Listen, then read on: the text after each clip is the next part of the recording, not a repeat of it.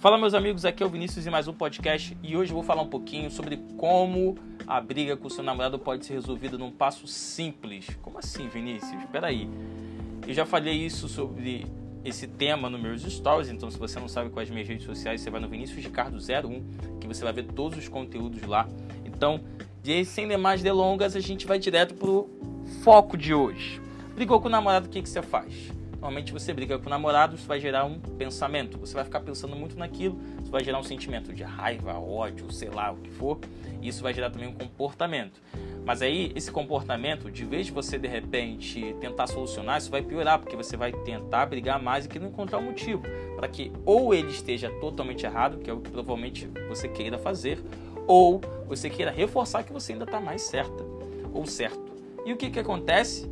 Sabe o que, que acontece? De vez de você fazer isso e continuar brigando e piorar essa discussão e ficar empilhando situações emocionais terríveis, o que, que você pode fazer? Você pode, ao invés de se comportar de modo errôneo para você reforçar essa briga, você pode dançar, nadar ou malhar, ou até às vezes até caminhar.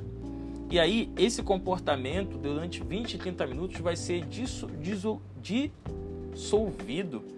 nessa atitude corporal, porque a ação cura medo, como já diz o Tony Robbins, mas principalmente a ação diminui o estresse, ele dissipa as emoções, ele faz você canalizar, ele faz você quebrar estados. Então, automaticamente, quando você toma uma ação corporal ao contrário daquilo que está na sua mente, você quebra aquele pensamento no meio e ele traz novos pensamentos de alívio, de paz, e aí você começa a se sentir mais em paz, começa a pensar mais em paz e começa a evitar as próximas brigas. Então, para você que quiser mais dicas aqui de como você pode resolver sua ansiedade, procrastinação, sua insegurança e ter uma vida íntima de alto valor de modo prático, fica ligado que a gente está só começando. E vamos com tudo, porque depois que você muda, não tem volta.